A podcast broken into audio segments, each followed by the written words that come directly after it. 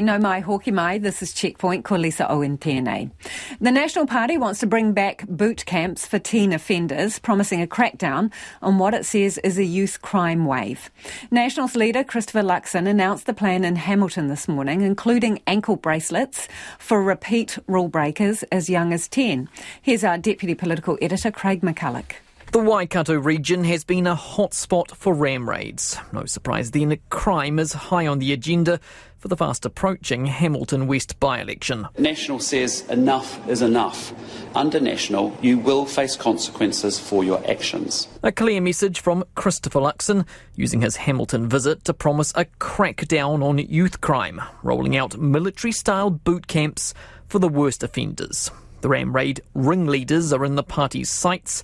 It wants to give judges the power to sentence 15 to 17 year olds to up to a year at a camp if they've committed a serious offence more than once. These are kids who need to be reprogrammed and redirected very strongly. Nationals calling the camps Young Offender Military Academies.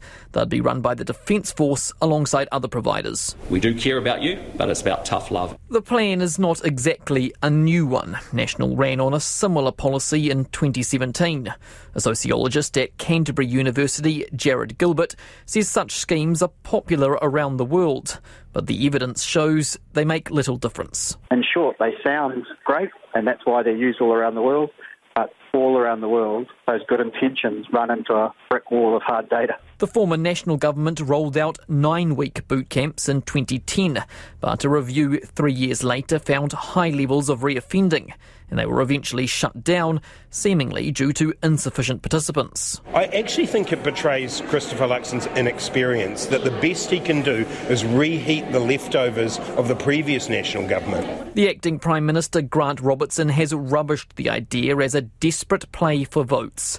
The same too from Justice Minister Kiri Allan. There's no better way to get fitter, faster, stronger, better, more well connected criminals than uh, by chucking them all together in an army camp. Training up fitter, faster criminals doesn't work. But National says what Labour is doing now isn't working either. It is not working. Are we seriously going to sit in this country and accept a 500% growth in ram raids? And where does it end? A boot camp, if it's up to National, or maybe an ankle bracelet.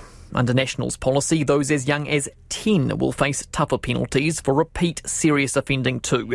That includes electronic monitoring, potentially popping them in an ankle bracelet. If that has to be the case, uh, so be it. If they're a serious repeat offender, so be it. But hold up, just two months ago, Christopher Luxon shot down an ACT Party policy for youth ankle bracelets in an interview on Newshub's AM show. We wouldn't support that. It just breaks my heart that, that, that we're actually even talking about Yeah. this. Yeah, no. That there is National MP Erica Stanford.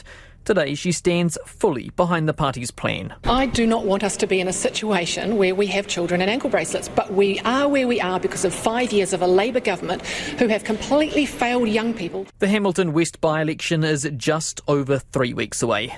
But already it's starting to feel like a dress rehearsal for next year's election. International experts are arriving in Australia to help deal with the largest flood emergency